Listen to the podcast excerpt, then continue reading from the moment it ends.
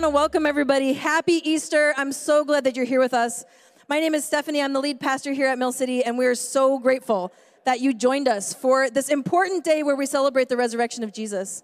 I see some new faces here, I think, or maybe people who just look different with their mask on, but I am so glad to see some people joining us, and I would love a chance to meet you at the end of the service. I'll just be over here by the screen if you are, are here at Quincy Hall. And if you're at home and you want to say hi, you can email pastors at millcitychurch.com. I'd love a chance to get connected with you as well. And it's so good to see more of you in real life or IRL, hashtag IRL, as the kids are saying, I guess.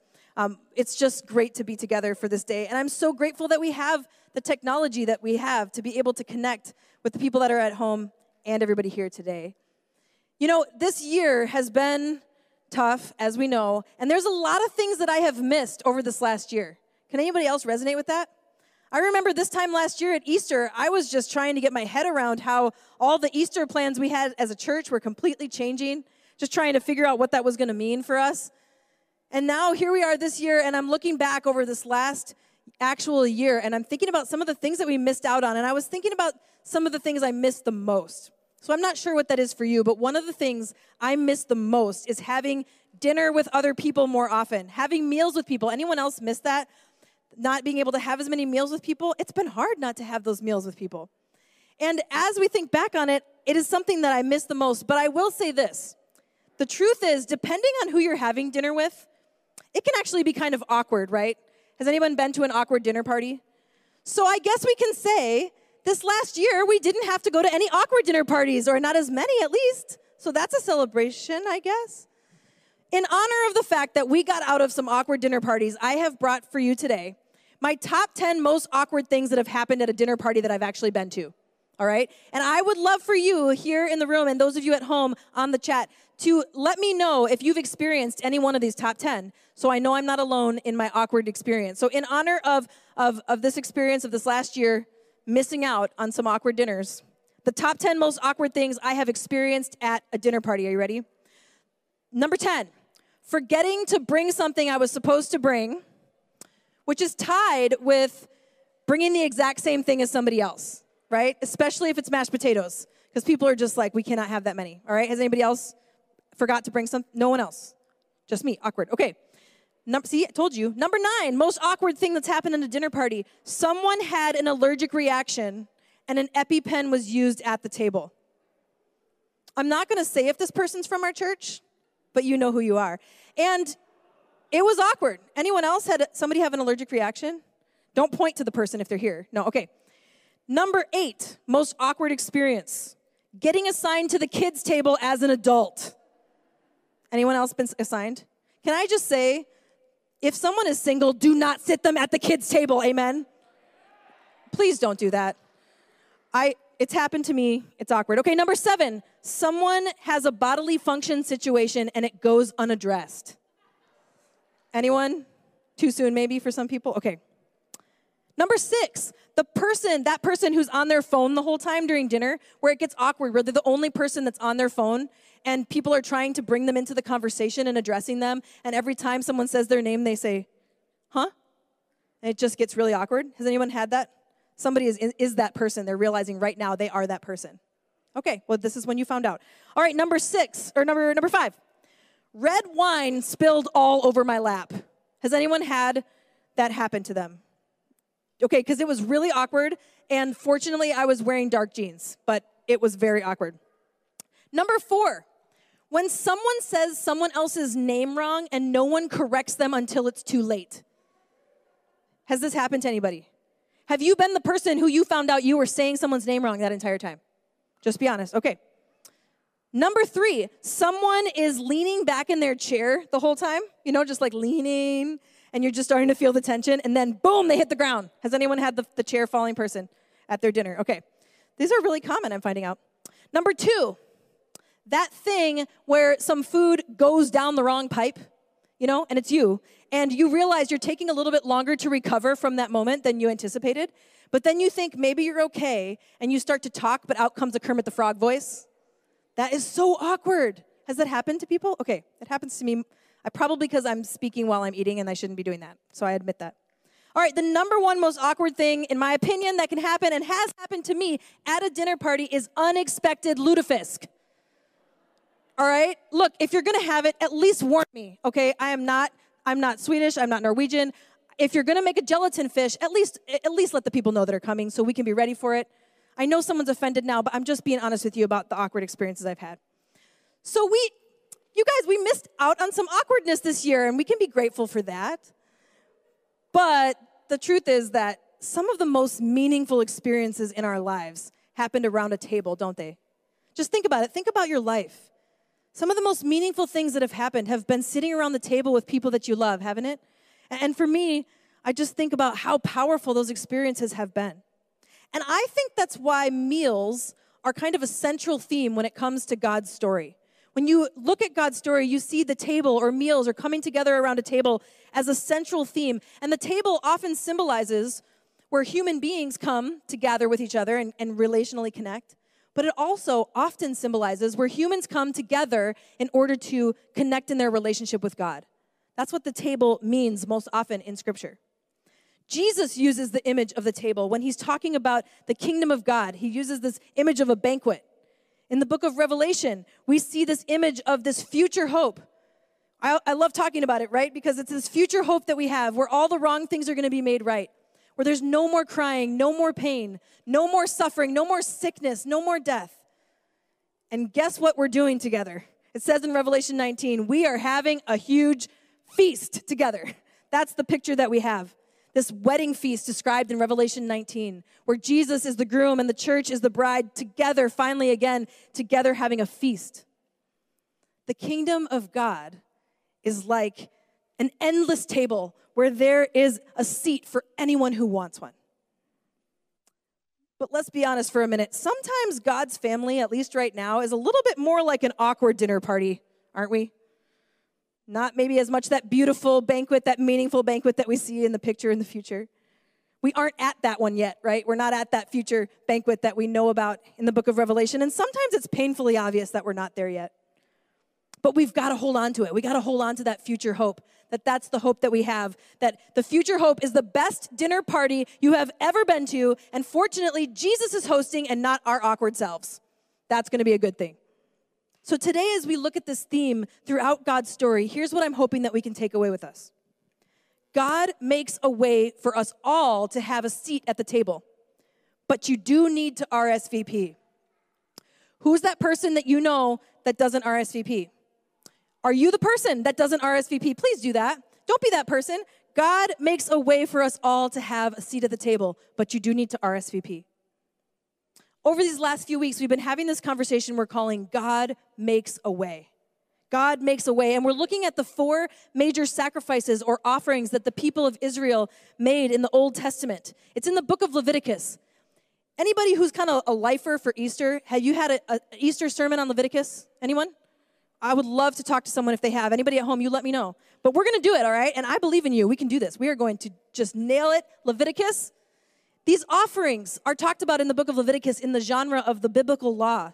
And the priests would come and they would offer these ritual symbols, and they symbolized the ability for people to be connected to God. In our cultural context, at least for most of us, offerings where animals are sacrificed in order to, to, to offer them to God, that's not something that's very easy for us to resonate with, I think, and that's okay. But I want to encourage you to think of it this way the sacrifices were how God made a way for people to be in relationship with God. God has always made a way for people to be in relationship with God. Humans have always made it difficult for God to do that, but God has always made a way for people to be in relationship with God. So for these offerings, people would bring their best animal to show their devotion to God. Like if you had a, a special person coming over for dinner, you're going to get some really good food. And they wanted to show their appreciation to God. Why? Because, because God wanted to have a relationship with them. So when we talk about Jesus, which obviously we talk about Jesus here a lot, Jesus didn't come to abolish the laws or to cancel the laws and sacrifices. Jesus came to fulfill them. Look what it says in Matthew 5 17. It's a part of the famous Sermon on the Mount where Jesus is talking to primarily people who would have been familiar with the idea of these Levitical laws. And this is what it says Do not think that I have come to abolish the law or the prophets. I have not come to abolish them, but to fulfill them. Jesus is saying, I am the fulfillment of all these things. I'm not canceling them. What Jesus accomplished on the cross through his death and also resurrection was a complete fulfillment of these laws. Jesus conquered death, conquered brokenness in a way that no other animal sacrifice or human, for that matter, ever could. Jesus made a way for us to be in a complete relationship with God, and it no longer required ritual sacrifices. Today, we're going to touch on this final offering just briefly called the fellowship offering. The fellowship offering. This is an offering that's all about relationship or fellowship. God was making a way then, just like God has made a way now through Jesus, for us to be in relationship with God. Can we just stop for a minute and think about this? The God of the universe wants to be in relationship with us. That should really blow our minds. I know it did then, and it should blow our minds now. The God of the universe wants to be in relationship with us, wants to relate to us as humans. So the humans then would bring this fellowship offering out of gratitude for a God who was offering relationship and peace. They weren't bringing it in order to earn that relationship, they were bringing it out of gratitude and thankfulness for the relationship that they had. So, guess how God invited them to bring this offering? He invited them to bring the best meat and he invited them to bring some special bread and they had a dinner party that's right a dinner party in leviticus they're coming together for real and they're having this meal with god and with each other they were to bring the, the best that they had for this special meal in fact one biblical scholar robert alter he offers this better translation uh, he's a hebrew scholar and he says you could call it a fellowship offering or a peace offering but he calls it the communion offering the communion offering, communion, coming around a table to commune with each other and with God. The fellowship or communion offering is often called a covenant meal because the people were remembering the covenants or the promises that God had made and they were expressing their gratitude and their thanks to God. So I want to read just a little piece of Leviticus for you. And I want you to listen to the attention to detail that God's people took in order to have this special feast and this special meal with God as they prepared for it. So I'm going to read Leviticus 7 11 through 15. We'll have it on the screen for you too. Pay attention closely to these details, okay? These are the regulations for the fellowship offering anyone may present to the Lord. It's a big deal that anyone could present it. If they offer it as an expression of thankfulness, then along with this thank offering, they are to offer thick loaves made with yeast and with olive oil mixed in thin loaves made without yeast and brushed with oil, and thick loaves of the finest flour, well kneaded with oil mixed in. Along with their fellowship offering of thanksgiving, they are to present an offering with thick loaves of bread made with yeast. They are to bring one of each kind as an offering, a contribution to the Lord. It belongs to the priest who splashes the blood of the fellowship offering against the altar.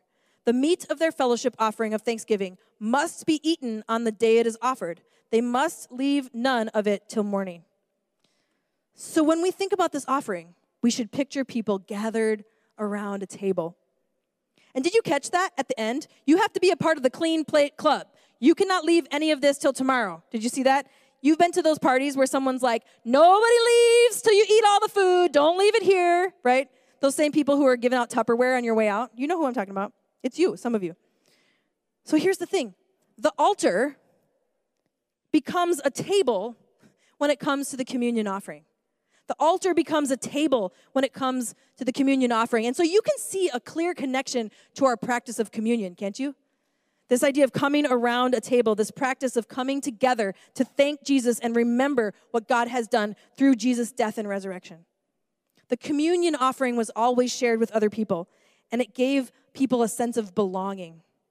Belonging to God, belonging to each other. Isn't that what makes dinner parties so special? The dinner part, not the awkward ones, well, maybe a little bit awkward, but the ones that are pretty good, right? They feel so special because you have this sense of belonging with the people that you're with, this deep experience of belonging.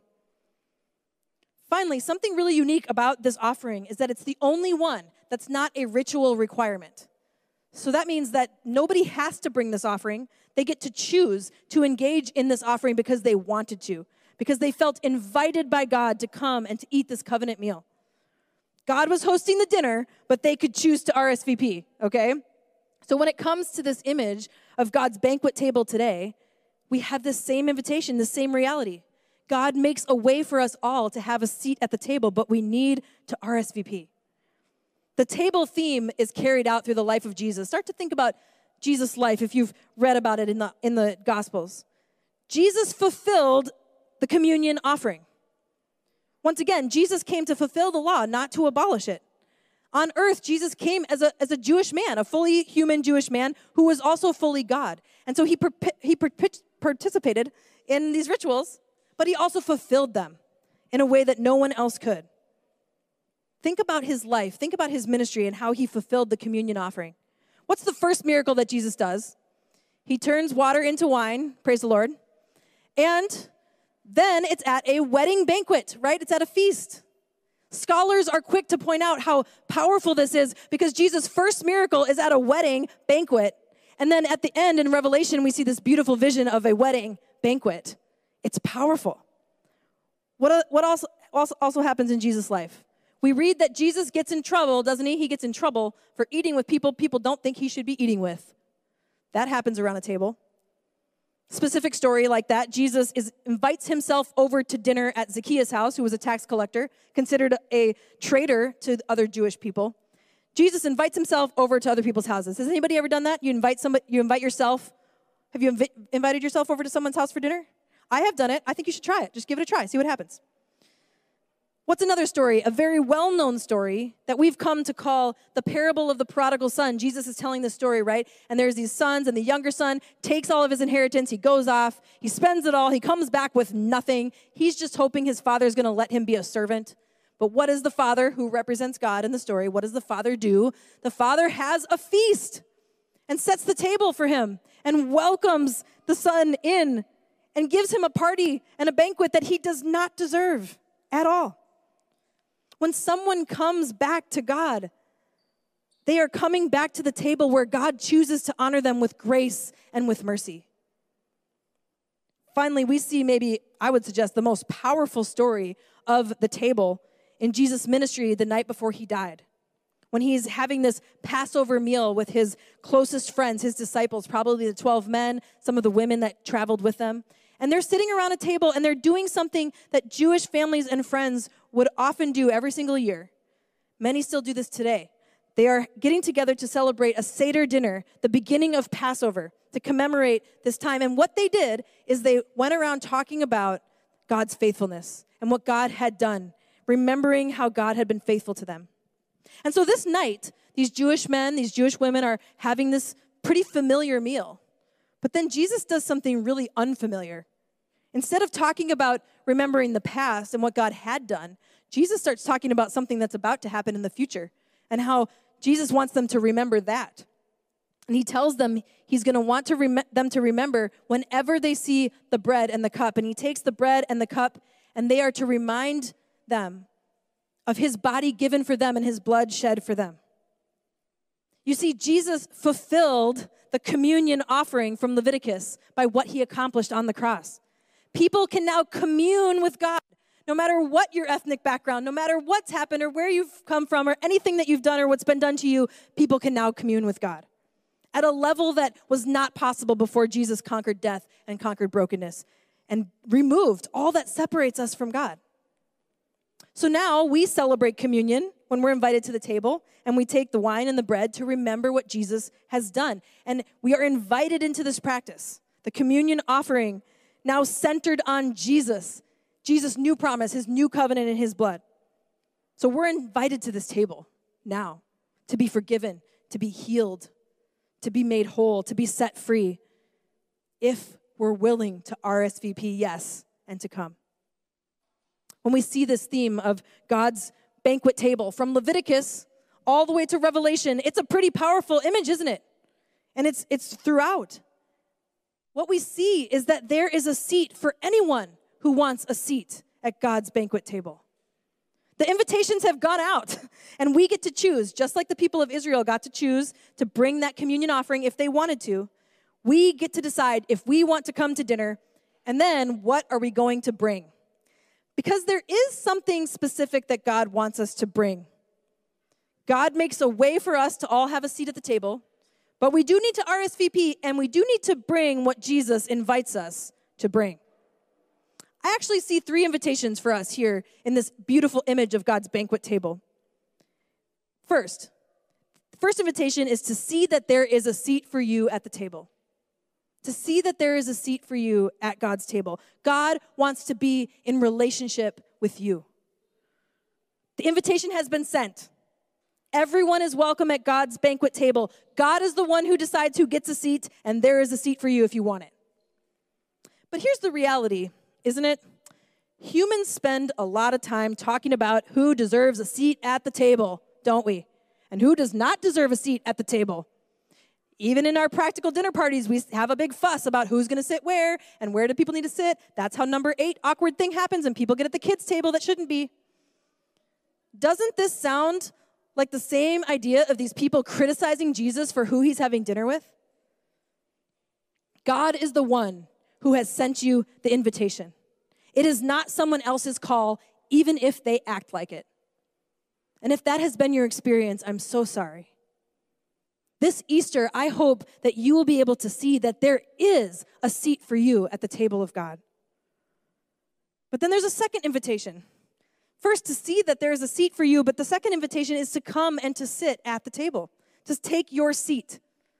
Just like the communion offering in Leviticus, nothing and nobody is forcing anyone to come to dinner. It's a choice. But the invitation is out there. You just have to decide if you're going to RSVP yes. So just imagine with me today if a table represents uh, a relationship with Jesus, metaphorically speaking, communion with Jesus is what the table represents, like a really good meal with a really good friend who loves you more than you could possibly imagine. When you picture that table, metaphorically speaking, where are you at the table, if you're honest? When it comes to a relationship with Jesus, have you even come to the table? Maybe you've kind of hovered around the door, like peeking in just to see what is really going on here before I go in. Not bad advice for some actual dinners sometimes, just make sure you check. Some people, that's where they are and, and makes sense. Maybe you came to the table a long time ago, but at some point you got up and you left.